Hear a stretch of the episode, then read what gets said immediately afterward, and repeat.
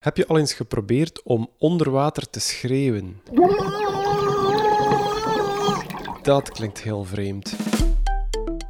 Waarom klinkt onze stem en andere geluiden onder water zo anders? Waarom hoor je onder water bijna niets van wat zich boven water afspeelt? En hoe klinkt de Noordzee?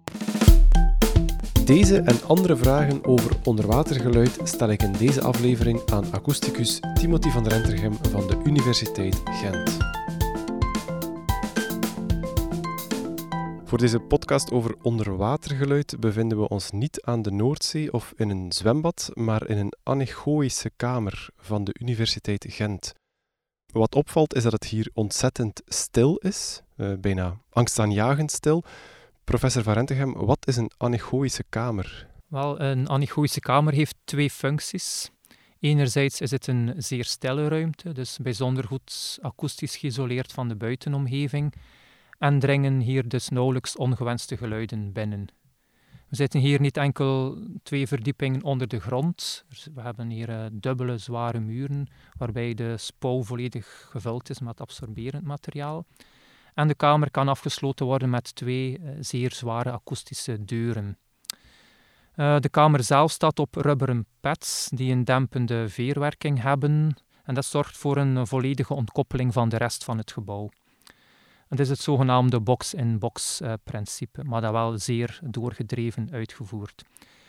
En het alles om te vermijden dat uh, trillingen via de vloer, muren of plafond hier toch nog zouden kunnen binnenlopen en, binnenaf, uh, en binnenin uh, afstralen naar luchtgeluid. En een tweede functie komt door de aanwezigheid van deze meer dan duizend geluidsabsorberende kegels op muren en plafond. En dit maakt dat we hier binnen helemaal geen reflecties hebben. Elke kegel is iets meer dan een meter lang en hiermee halen we 99% absorptie vanaf uh, frequentie 63 hertz, wat al een zeer lage geluidsfrequentie is.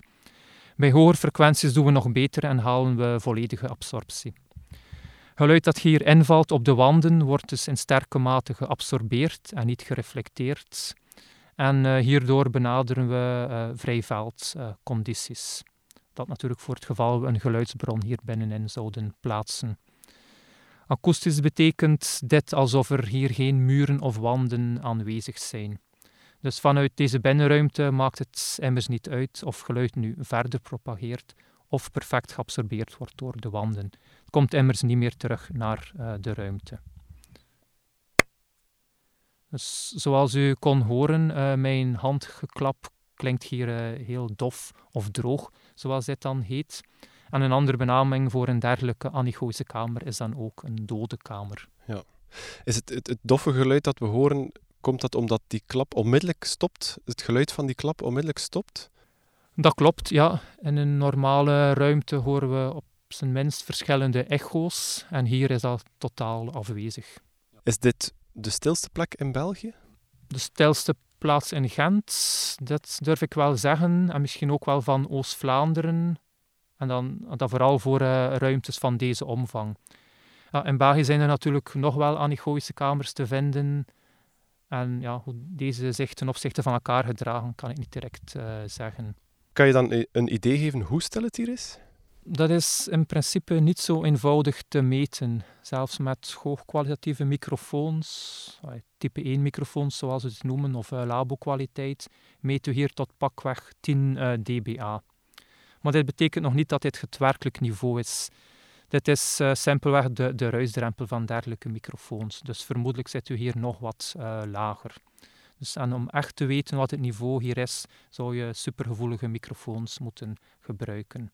En om die niveaus misschien nog wat te situeren, um, de gehoordrempel, of het uh, laagst hoorbare niveau bij de mens, of bij een normaal horende jongvolwassene, uh, bij 1 kHz is 0 decibel. Hier zitten we dus vermoedelijk uh, dicht uh, bij. Maar er bestaan ook nog andere anechoïsche kamers, enfin, volgens de bezitters die tot min 10 of zelfs min 20 dBA zouden gaan. ja, behalve dan misschien om in het Guinness World Record boek te geraken, zie ik er niet dadelijk belangrijke toepassingen. En deze kamers zijn dan ook vaak een heel stuk kleiner dan deze hier. We hebben de anechoïsche kamer even verlaten en ons verplaatst naar een, een ruimte ernaast. Een ruimte waar hoorbaar ons geluid veel meer weerkaatst. Welke ruimte bevinden we ons nu? Uh, hier zitten we in een ruimte waarbij muren en plafond volledig in beton zijn. Dus hier hebben we helemaal geen akoestische absorptie. En we zullen hier ja, nagenoeg perfecte reflectie uh, benaderen. Dus ja, u hoort en vermoedelijk ook de, de luisteraar thuis, dat is een ruimte die akoestisch volledig anders is. Dus uh, mijn woorden krijgen hier een belangrijke versterking door de, de ruimte zelf, dus door die vele reflecties. En dat is bijvoorbeeld ja, helemaal uh, niet goed voor uh, spraakverstaanbaarheid. Dus terwijl mijn vorige woord nog aan het nagalmen is, interfereert het al met mijn volgend woord. Dus mijn handgeklap klinkt hier ook helemaal anders dan daar pas. Uh, de reverberatietijd, uh, dat is een, een, maat voor al deze reflecties, kan hier al vlug oplopen tot 3, uh, 4 seconden in deze ruimte. Terwijl in de anechoïsche kamer wel, het was misschien ja, maximum 0,1 seconde, of het zou wel moeilijk zijn om dit op te meten. En een, ja, misschien een andere referentie voor in een typische woonkamer, zoals we allemaal wat kennen, tapijten, zetels, gordijnen is die reverberatietijd typisch een halve seconde. En dat wordt ook als het meest aangenaam ervaren door uh, mensen. Het geluid is hier zeer uh, chaotisch, zeer vermoeiend, dus misschien kunnen we terugkeren naar de uh, anechoïsche kamer waar het toch een heel pak aangenamer praten was. We bevinden ons nu terug in de anechoïsche kamer. Daarnet bevonden we ons in, de, in een zeer reverberante ruimte, of een echoruimte. Hoe klinkt de Noordzee uh, als je vergelijkt met die beide ruimtes? Wel, onder water zullen we hier ergens tussenin zitten. Um, dus gezien de uitgestrektheid van de zee krijgen we het horizontaal vlak dus helemaal geen reflecties. Dus eigenlijk net zoals uh, bij uh, de muren hier met absorberende kegels. Maar we zullen wel uh, stevige reflecties krijgen tussen het wateroppervlak en de zeebodem.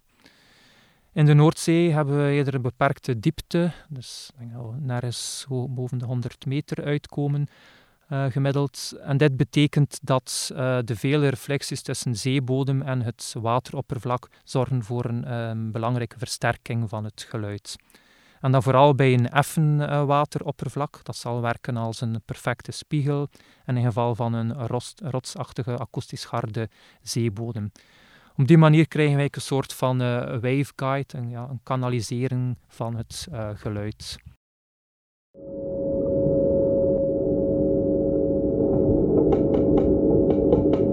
Als je zelf al in het zwembad gedoken hebt, heb je er misschien al op gelet dat geluid anders klinkt. Wat we nu horen is een zwemmer die duikt en die op de bodem van het zwembad uh, tikt. Professor Van Rentergem, hetgeen wat opvalt is dat het geluid echt anders klinkt dan boven water. Waarom klinkt geluid anders onder water? In eerste instantie, een mens kan wel degelijk horen onder water, uh, maar het is een stuk minder efficiënt dan in lucht. En om dit uh, uit te leggen moeten we even teruggrijpen naar de, de werking van het menselijk oor in lucht. En in principe wordt hier uh, een grote moeilijkheid overwonnen, namelijk omzetting van luchtgeluid dus via de hoorgang binnenkomt, naar een geluidsgolf in het slakkenhuis, wat gevuld is met een vloeistof. Dus om deze overgang efficiënt te maken, hebben we het ingenieuze systeem van ons trommelvlies met hieraan verbonden de gehoorbeentjesketting. Ja, kent dit wel, hamer, aanbeeld en uh, stijgbeugel. Wanneer we die beentjes niet zouden hebben, zou nagenoeg alle geluidsenergie simpelweg reflecteren aan het begin van het slakkenhuis. En uh, deze weg om te horen noemen we het luchtgeleidingspad. Uh, het menselijk luchtgeleidingssysteem via die gehoorbeentjes zal onder water weinig efficiënt zijn. Uh, maar dit betekent niet dat we niet kunnen horen onder water. Er is namelijk nog een alternatief pad wat beengeleiding heet. Geluidsgolven kunnen onze schedel, kaak in de buurt van het oor laten meetrillen en deze trillingen zetten zich vervolgens door naar het slakkenhuis om daar de haarcellen te laten bewegen. Dat is eigenlijk de, basis van de zenuwreactie die dus naar de hersenen gaat. Uh, via beengeleiding zullen we dus toch kunnen horen onder water, maar met een veel lagere gevoeligheid. Dus de hoordrempel onder water uh, ligt een stuk hoger, dus makkelijk 30 decibel ten opzichte van uh, lucht. En nog een belangrijk verschil, om uw vraag te beantwoorden. Um, lagere frequenties zullen makkelijker doorgezet worden via dit beengeleidingspad dan hogere frequenties. Het zorgt ervoor dat het geluid onder water doffer, laagfrequenter zal uh, klinken. Verplaatst geluid zich anders onder water dan boven water? En hoe verplaatst geluid zich dan onder water? Om dit uit te leggen mag ik graag de vergelijking met lucht, atmosfeer, dus onze normale leefomgeving. Lucht is in principe een moeilijk medium waarin geluidsgolven zich uh, voortplanten. De geluidssnelheid is niet alleen een stuk lager, maar geluidsenergie wordt ook makkelijk geabsorbeerd door uh, lucht. Makkelijker in lucht dan bijvoorbeeld in uh, water. Absorptie van geluid door een medium is een complex proces. Heeft onder andere te maken met wrijving, warmtetransport, waarbij dus energie uit de akoestische golf wordt onttrokken. Um, maar ook is belangrijk wat gebeurt op moleculaire schaal, de zogenaamde relaxatieprocessen. En dit alles hangt sterk af van uh, de frequentie waarover we spreken. Dus hoge frequenties worden makkelijker geabsorbeerd dan lage frequenties.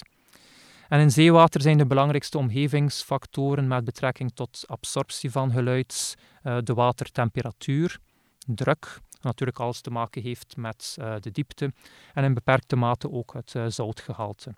Maar al bij al is die absorptie in water dus uh, zeer beperkt. In lucht zullen de meeste geluidsbronnen, zelfs de, de zeer intensieve, reeds na ja, enkele kilometers voldoende verzwakt zijn. We noemen geluidsblootstelling in lucht vaak een lokale milieustressor. Het is een, een belangrijk milieuprobleem. Het heeft een impact op, op mensen, een bewezen negatief effect op onze gezondheid, maar al bij al in een relatief beperkte zone rondom uh, een bron. Onder water is het een ander verhaal. Uh, intense geluiden kunnen makkelijk ja, vele tientallen tot zelfs honderden kilometers propageren. Dus geluidsbronnen hebben niet enkel lokale impact, maar potentieel is over een veel groter gebied.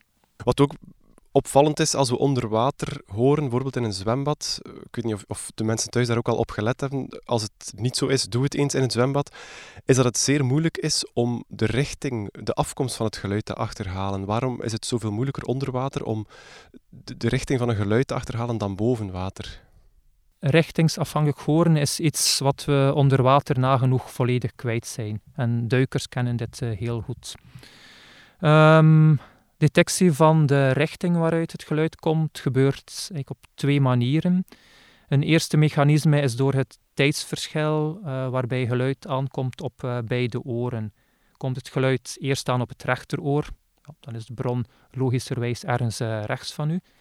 Staat de bron voor je, dan is er geen tijdsverschil en eerst bij het linkeroor betekent een bron links merkt dat dit uh, verschil in aankomsttijd slechts in de orde is van uh, milliseconden, maar toch slagen we erin om deze informatie te gebruiken in onze hersenen. En er is ook nog een tweede mechanisme, namelijk het niveauverschil tussen linker en uh, rechteroor. Dus opnieuw staat de bron rechts, zal het niveau bij het rechteroor hoger zijn dan links, doordat het volume van ons hoofd, dus ons linkeroor, dan wat zal afschermen. Het tweede mechanisme, die niveauverschillen, werken vooral goed bij hoge frequenties. En dat tijdsverschil is vooral uh, efficiënt bij lage frequenties. Dus, en in onze hersenen worden beide mechanismen gecombineerd. En dit zorgt ervoor dat uh, richtingdetectie van bronnen behoorlijk accuraat kan. Zeker uh, in het horizontaal vlak. Waarom werkt het niet meer onder water? Wel, een belangrijk verschil is dat de geluidssnelheid onder water veel groter is dan in uh, lucht. In lucht bedraagt die ongeveer 340 meter per seconde.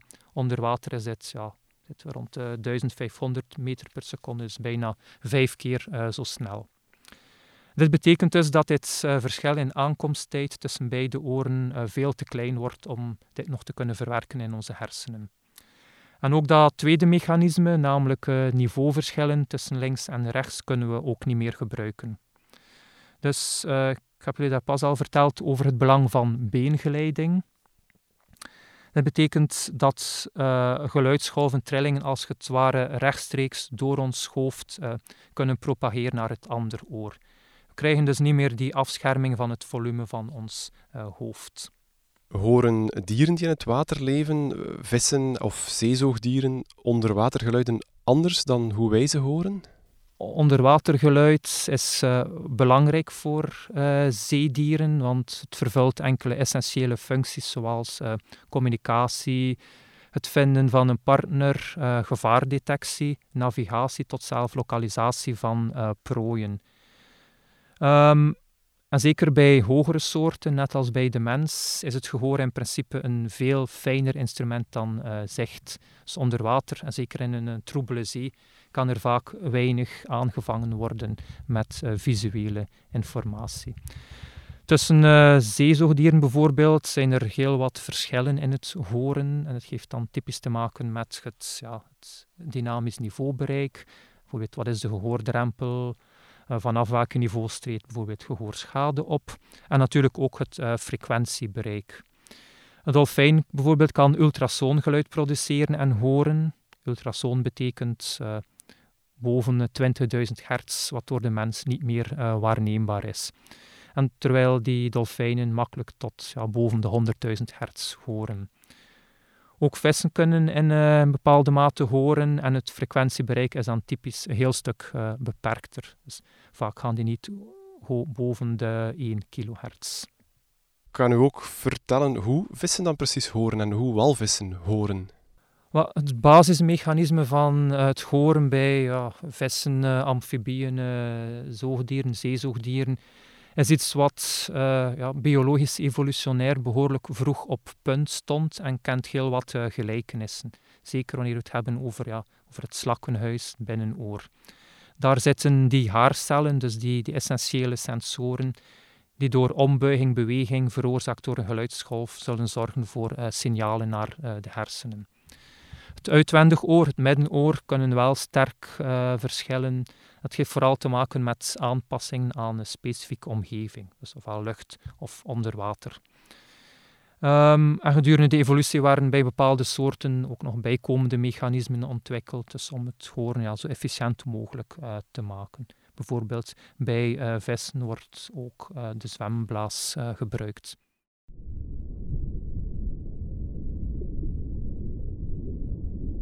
Wat we nu horen is een willekeurige opname, een geluidsopname van in de Noordzee. Wat opvalt, we denken meestal dat het muisstil is onder water, maar dat klopt niet, want we horen nu ontzettend veel kabaal. Wat zijn de meest voorkomende geluiden in de Noordzee? Dat klopt, ja. De veronderstelling van een stille onderwaterwereld is ingegeven door het feit dat we boven water helemaal niet horen van geluiden geproduceerd onder water. Het heeft alles te maken met het feit dat onderwatergeluid volledig zal reflecteren op het wateroppervlak en dus de waterkolom uh, niet zal verlaten. Hetzelfde geldt trouwens voor geluiden van boven water, die raken dus ook niet onder water. Uh, onder water hebben we allerlei soorten geluiden. Geluiden kunnen zijn van geologische oorsprong of door het weer, van uh, biologische oorsprong en natuurlijk ook door de mens. Het volgende geluidsfragment, ontzettend veel kabaal. Wat horen we nu? Wel, we horen uh, ja, regen op het wateroppervlak, maar dat wel uh, opgenomen onder water. Uh, wel, als akoesticus wel, is het een interessant, maar complex geluid. En dan heb ik het vooral over hoe dit geluid ontstaat. We hebben eigenlijk twee aspecten hieraan. Enerzijds de impact zelf van een druppel op het wateroppervlak. Dat zijn ja, eh, een reeks ja, geluidspulsen, tekjes met een willekeurig interval. Dit wordt iets, ja, dat klinkt iets ruisachtigs. En daarnaast zijn er ook nog uh, tonale componenten, die, die pling die je kunt horen tussendoor. En het heeft alles te maken met het feit dat uh, rondom de impactlocatie van de druppel omliggend water eerst wordt weggeduwd. En dit gat wordt natuurlijk dadelijk teruggesloten door terugvloeiend water. En hierdoor wordt een uh, luchtbel gevangen, die door de manier waarop deze ontstaat sterk zal trillen. En zo'n luchtbel heeft een resonantiefrequentie die afhankelijk is van de, de grootte van uh, de luchtbel. Dus deze trilling gebeurt bij een, een vaste frequentie. Dus vandaar dit eerder tonaal geluid, een enkele frequentie, een, een noot als het ware. En bovendien wordt dit uh, geluid in die caviteit waarin die luchtbal zit nog eens zeer efficiënt afgestraald.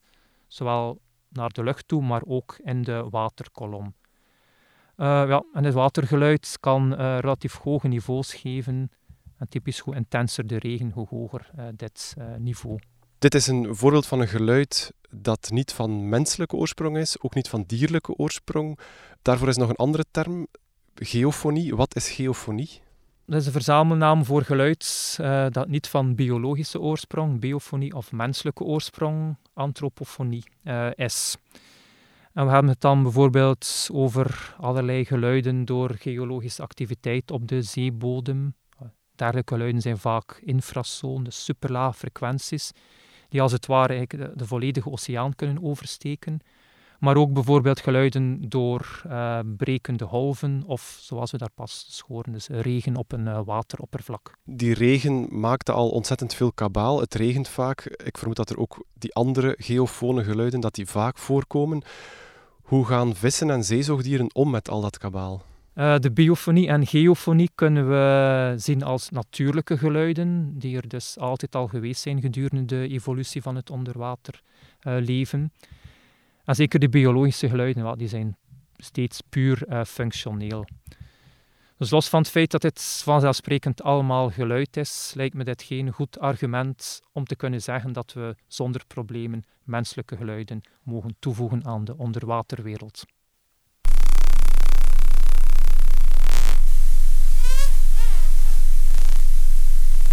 Wat we nu horen, herkennen de meeste mensen misschien wel.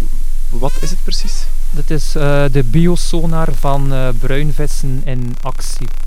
Uh, we horen een reeks kliks waarbij met verschillende intervallen wordt gewerkt naarmate een prooi verder of dichterbij is.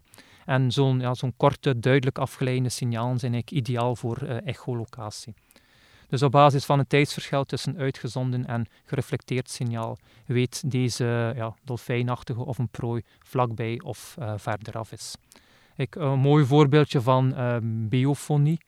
Uh, en om opnieuw de link te maken met de bovenwaterwereld, wel, dat is hetzelfde principe als parkeersensoren bij een auto. Zouden we het geluid van die bruinvissen ook zo horen als wij onder water duiken in de Noordzee? Uh, nee, helemaal niet. Ehm, in dit audiofragment dat we daar pas uh, hoorden, is een herschaling gebeurd met betrekking tot de geluidsfrequenties.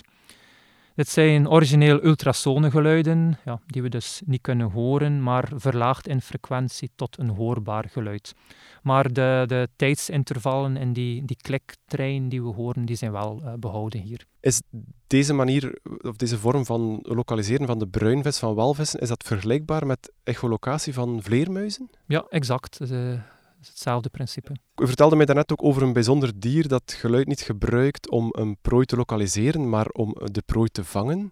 De pistoolgarnaal. Wat is zo bijzonder aan dat beestje? Inderdaad, eh, een zeer spectaculair uh, voorbeeld. Uh, hier uh, zal deze garnaal gebruik maken van cavitatie om een prooi te vangen. En dat kan door bijzonder snelle beweging van de klauwen.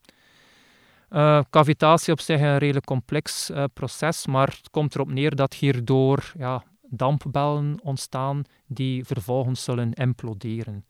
En dat zorgt voor lokaal bijzonder hoge geluidsdrukniveaus, kan zelf leiden tot een uh, lichtflits.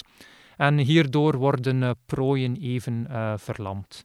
Dus een soort van ja, akoestisch stungun, een akoestisch stroomstootwapen er wordt dus heel veel lawaai geproduceerd onder water door dieren. En dat deed me ook denken aan een, een bos waar veel vogels fluiten bijvoorbeeld. En zeker in de ochtend is daar ontzettend veel gefluit te horen. Kan je op dezelfde manier als vogelaars die naar vogels luisteren om ze te identificeren, kan je op basis van onderwatergeluidsopnames ook achterhalen welke organismen er leven in de zee, in de Noordzee bijvoorbeeld? Ja, dat is inderdaad een uh, interessante insteek. Uh, dan hebben we het eigenlijk over de discipline eco-akoestiek. Um, we weten dat het uitwisselen van akoestische signalen belangrijk is voor het functioneren in het dierenrijk. En heel vaak belangrijk voor het vinden van een partner. Natuurlijk in een ecosysteem hebben we niet te maken met één soort, maar vaak met een veelheid aan soorten, die dus allemaal hun geluidjes wensen uit te sturen. Vandaar de zogenaamde akoestische niche-hypothese. Dus tijdens de evolutie zal ja, elke soort als het ware zoeken naar een, ja, een frequentiebandbreedte waar nog niet te veel dieren in opereren, dus om hun geluiden zo hoorbaar mogelijk uh, te maken. En dus de kans op uh, nageslacht te vergroten. Bandbreedte, zegt u, is het dan vergelijkbaar met hoe onze radio werkt? Heeft elk dier een andere frequentie? Je kunt er inderdaad uh, mee vergelijken en daar is er ook een soort van ja, strijd voor uh, de frequenties op, uh, op de bandbreedte. Ja. Als je de soorten wil identificeren op basis van hun geluid, hoe achterhaal je dan de afkomst van die individuele geluiden tussen heel die verzameling van geluiden? In de eerste plaats is er natuurlijk uh, ja, kennis nodig van de typische geluiden die elke soort uh, maakt. Dus we hebben zeker alvast voorbeeldfragmenten nodig en die bovendien ook moeten gelabeld uh, worden. Dat is redelijk essentieel. En in de volgende stap ja, kun je dan proberen de eigenschappen van die geluiden op een of andere manier te, te kwantificeren. En dat gebeurt veelal op basis van ja, spectrotemporele karakteristieken. Bijvoorbeeld, ja, wat zijn de typische frequenties? Uh, zijn er veel variaties in frequenties? Tijdsverschillen tussen uh, verschillende uit, uitingen? Um, is het meer tonaal of uh, ruisachtig van karakter? Dus het is natuurlijk zo dat niet elke soort zal immers exact dezelfde geluiden produceren, maar wel gelijkaardige geluiden. En machine learning technieken zijn hiervoor uh, uiterst geschikt. Um, dus dergelijke technieken rond akoestische bronherkenning zijn meer en meer mainstream aan het uh, worden. Dus deze technologie is zeker uh, beschikbaar. De basisdata, natuurlijk een grote reeks aan gelabelde fragmenten, dat is wel nog een uitdaging. En in de bovenwereld kennen we, zoals je dat pas reeds uh, zei, ja, mooie tools zoals bijvoorbeeld uh, BirdNet voor het herkennen van uh, vogels. En die, die apps ja, die, die, werken behoorlijk goed. Kunnen wetenschappers uit al dat geluid iets leren over de biodiversiteit in de zee? Absoluut, want ja, die akoestische diversiteit is rechtstreeks gelinkt aan soortendiversiteit, dus zowel in zee als op land. Dus ja, die, die onderwater soundscape is potentieel een, eh, een zeer interessante tool om op een passieve manier dus die biodiversiteit te monitoren. En zoals we wellicht weten, ja, verlies aan biodiversiteit op aarde, wel, dat is een, uh, ja, een, probleem dat we makkelijk op dezelfde hoogte kunnen zetten als de klimaatproblematiek. Vandaar het belang om hier ja, meer over te weten. Dus monitoringprogramma's zijn dus uh, belangrijk. En dan natuurlijk het liefst in een akoestisch onverstoorde onderwaterwereld, met enkel of met zoveel mogelijk natuurlijke geluiden. Welke oppervlakte kan je ongeveer monitoren op vlak van biodiversiteit op basis van geluid? Uh, wel, dat zal natuurlijk ook opnieuw afhangen van uh, het frequentiebereik van de geluiden die dan aanwezig zijn in een bepaalde ja, soundscape. Dus het gaat over uh, zeer lage frequenties, dus dan potentieel dus over zeer grote afstanden.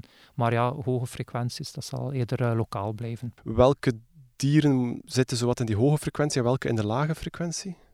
Well, om terug te keren naar het voorbeeldje van daar pas, bijvoorbeeld die biosonar van uh, bruinvis, ja, dat is typisch zeer hoog uh, frequent en dat zal dus enkel lokaal te monitoren zijn. Wanneer we het hebben over ja, uh, vissen, walvissen, dat is meer wat laag frequent geluid. Ja, veel hangt natuurlijk af van de intensiteit van de, van de productie. Bij walvissen kan dat zeer ver. Bij vissen zal dat eerder uh, lokaal zijn.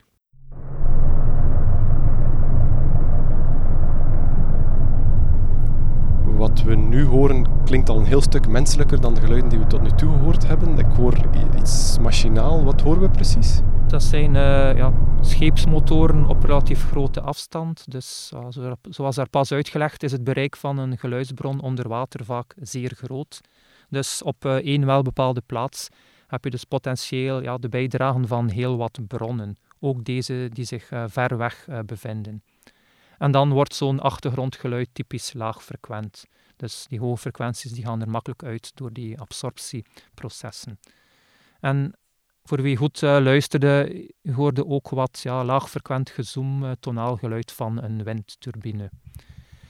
En het geeft eigenlijk uh, een mooi beeld van wat ja, achtergrondgeluid onder water betekent in de Noordzee. Dus we hebben heel veel scheepsvaart en ook heel wat windturbines. En zoals u weet ook heel wat plannen voor extra windturbines. Tegenwoordig hoor je vaak de term blauwe economie, blue growth. En in de krant las ik onlangs de uitspraak dat de Noordzee uh, één groot industrieterrein aan het worden is. Dus dergelijk antropogeen achtergrondgeluid zal dus, ja, ongetwijfeld nog belangrijker worden in uh, de komende jaren. Eén groot industrieterrein, zegt u. Het, het geluidsfragment van daarnet deed me ook denken aan dit lawaai.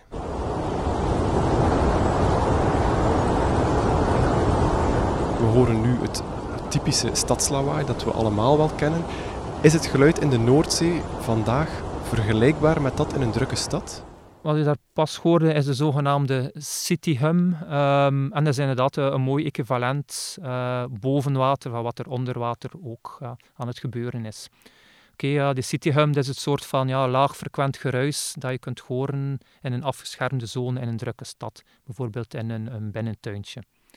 Dus ja, bovenwater is de belangrijkste bron, in onze steden zeker uh, wegverkeer. Uh, dus hoge frequenties, die zal je enkel horen dicht bij de bron, als het ware in de straat uh, zelf. Maar op grote afstand blijven enkel nog die, die lage tonen over.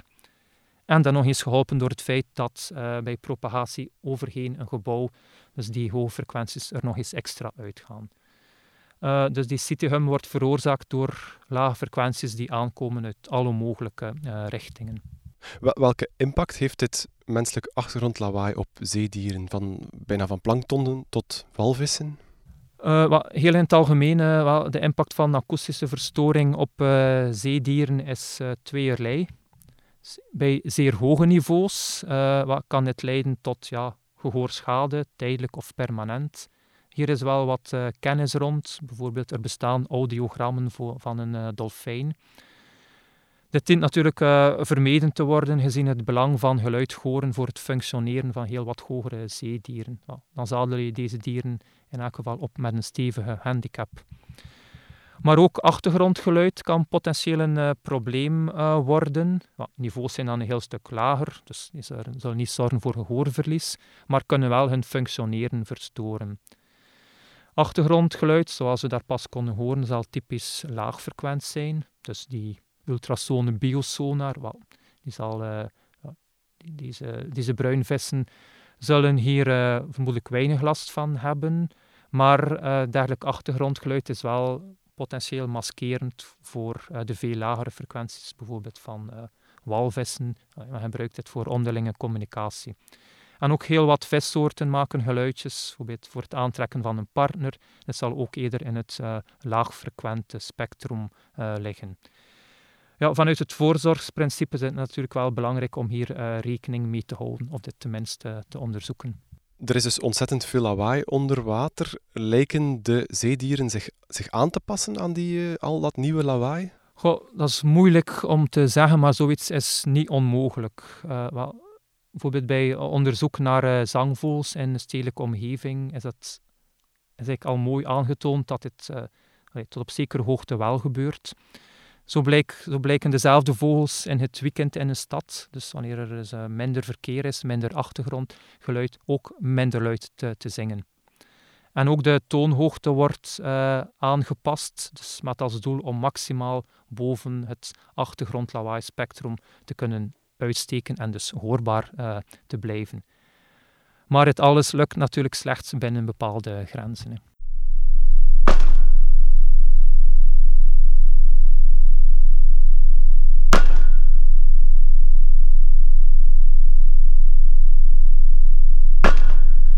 Wat horen we nu? Wel, we horen uh, ja, het geluid van uh, constructie van een windmolenpark namelijk het uh, heien van uh, ja, palen, vaak met een doorsnede van ja, vele meters, die met een zware hamer in de zeebodem worden geslagen. Um, en hier speelt een belangrijke geluidsproblematiek. Zowel boven water als onder water zorgt dit voor uh, bijzonder hoge geluidsdrukniveaus. In de studie die we een tijd terug deden, hebben we bronvermogenniveaus tot ja, 145, 150 dBA gemeten op de impactlocatie bovenop uh, de paal, dus bovenwatergeluid. En via simulaties toonden we aan dat zo'n geluiden potentieel hoorbaar zijn tot, ja, tot 10 kilometer ver bij propagatie over uh, de zee. En dat het ook goed is dat er wat wind staat, zodat het wateroppervlak niet werkt als een perfecte spiegel. Want anders is dat, heeft dat een belangrijke versterking van het geluid. Heel wat windmolenparken in de wereld staan op pakweg 5 tot 10 kilometer uh, offshore. Dus, dat kan dus een hinderprobleem zijn voor mensen die aan de kust wonen. In de Noordzee staan deze windmolenparken echter zeer ver in zee, dus dat is een probleem, die zich niet, uh, of probleem dat zich niet dadelijk uh, stelt. Het onderwatergeluid is een ander verhaal. Um, in diezelfde meetcampagne werden geluidspieken tot 220 decibel gemeten, onder water op korte afstand. Wel opletten met die decibels, onder water wordt een andere referentie uh, gebruikt. Dus elke paal gaat gepaard met uh, duizenden van dergelijke pieken. En ja, windmolenparken op zee zijn natuurlijk zeer uitgestrekt. Dus uh, dergelijke geluidsgolven kunnen in tegenstelling tot boven water ja, vele tientallen tot honderden kilometers ver propageren. Ik vermoed dat uh, de zeedieren dat lawaai van het heien ook goed horen. Welke mogelijke impact heeft het heien op het, op het zeeleven? Wel, ja, dergelijke niveaus zijn dus wel degelijk schadelijk voor uh, zeezoogdieren. En in, in, de Noordzee is er vooral interesse in het effect op uh, bruinvissen. En ja, eigenlijk, net als bij de mens zorgen te intense geluiden voor tijdelijk en in het slechtste geval permanente gehoorschade. Dus ja, logischerwijs gaan die dieren dus uh, wegvluchten. Je zou kunnen denken, ja, de zee is groot genoeg. Uh, en als dat lawaai stopt, ja, dan komen die mooi uh, terug. Maar studies hebben aangetoond dat dit toch zo simpel niet is. een deel keert immers niet terug. En op die manier ja, grijpen we wel degelijk in mogelijk permanent dus op de natuurlijke habitat van deze dieren. Als het heien voorbij is, dan klinkt een windturbine op zee ongeveer zo.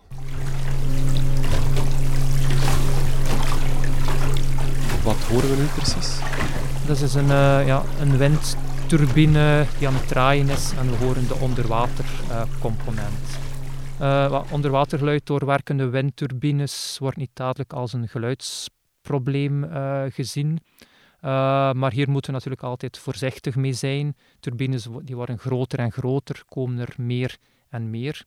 Dus terwijl een, ja, een enkele windturbine misschien geen probleem is, kunnen, ja, wanneer we een groot aantal hebben, kan het wel een probleem worden. Hè. Stel, we hebben 10 identieke bronnen, wel, dan komt hier 10 decibel bij. Hebben we er 100, dan komt er al 20 decibel bij. Dus op die manier kunnen die niveaus toch terug uh, omhoog gaan zowel tijdens de constructie van windturbines als tijdens het gebruik ervan ontstaat er eens veel geluid. Kunnen we die geluidsoverlast beperken en, en hoe dan? Uh, wel, dat is vooral belangrijk tijdens het, ja, het palen, dus het heen van uh, die palen. En dat is trouwens een van de weinige activiteiten waar er in sommige landen geluidsnormen bestaan onder water. Dus ik heb even opgezocht in België, dus om precies te zijn is dat 185 decibel, maximum op 750 meter, dus van de plaats waar er geheid wordt. Um, er is daar iets aan te doen, dus allee, als die, die norm dreigt overschreden te worden uh, en een uh, state-of-the-art techniek is, zo, is een zogenaamde bubble curtain. Uh, hierbij wordt een uh, ring, lus, op de, de zeebodem uh, gelegd en daar wordt onder hoge druk lucht in geblazen. En op die manier krijgen we dus als het ware ja, een, een cilinder met luchtbellen rondom die paal. Hoe werkt dat nu? Wel, die geluidsreductie die we hier krijgen is gebaseerd op twee principes. Enerzijds zullen geluidsgolven, dus initieel afgestraald door die paal, dus botsen op die luchtlaag en het geeft een stevige reflectie terug naar de bron. En ook aan de andere zijde van de paal krijgen we dergelijke reflecties. Dus dat geluid blijft als het ware gevangen dus in die cilinder van uh, luchtbellen. En verder kunnen luchtbellen ook uh, resoneren. Dat betekent dus heftig bewegen bij bepaalde geluidsfrequenties. En het leidt tot absorptie. Dus op die manier kan dus ja, tot 20, misschien wel 30 decibel gereduceerd worden in uh, geluidsintensiteit. We maken als mensen dus heel veel lawaai onder de zee, niet alleen met die windturbines, maar ook met de scheepvaart. En er zijn vast nog andere geluiden ook waar we het nu niet over gehad hebben. Kunnen we die geluidsoverlast in de Noordzee verminderen op kort of langere termijn? Goh, ja, een goede vraag, maar uh, ik vrees dat dat ook een moeilijk probleem uh, zal zijn. Uh, ja, verwijs hier bijvoorbeeld naar de geluidsproblematiek opnieuw in onze steden. We proberen ook al sinds ja, vele tientallen jaren uh, de stad wat stiller te krijgen, maar dat blijkt dus een ja, heel moeilijk en hardnekkig uh, probleem. Maar onder water denk ik dat het vooral belangrijk is om, ja, om aandacht te hebben voor onderwatergeluid en zeker wat betreft die, de, de, menselijke, ja, de menselijke bijdrage hieraan. En zeer belangrijk uh, is volgens mij dan uh, monitoring. Denk ook aan allee, de, het idee om hier meer te leren over uh, biodiversiteit. En dit is iets waar onze onderzoeksgroep de komende jaren zeker een steentje aan wenst bij te dragen. Oké, dan wens ik u heel veel succes bij het verdere onderzoek en het monitoren van onderwatergeluid, onder andere in de Noordzee. Heel erg bedankt voor dit zeer boeiende gesprek. Graag gedaan. Ook jullie luisteraars, bedankt voor het luisteren.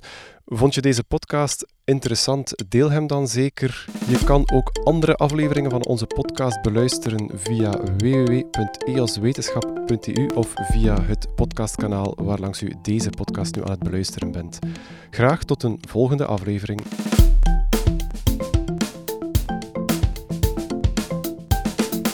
Wist je dat EOS een special heeft uitgebracht over het thema van deze podcast? Meer dan 140 bladzijden inzicht in een luxueus uitgegeven themaspecial. Te bestellen op www.tijdschriftenwinkel.be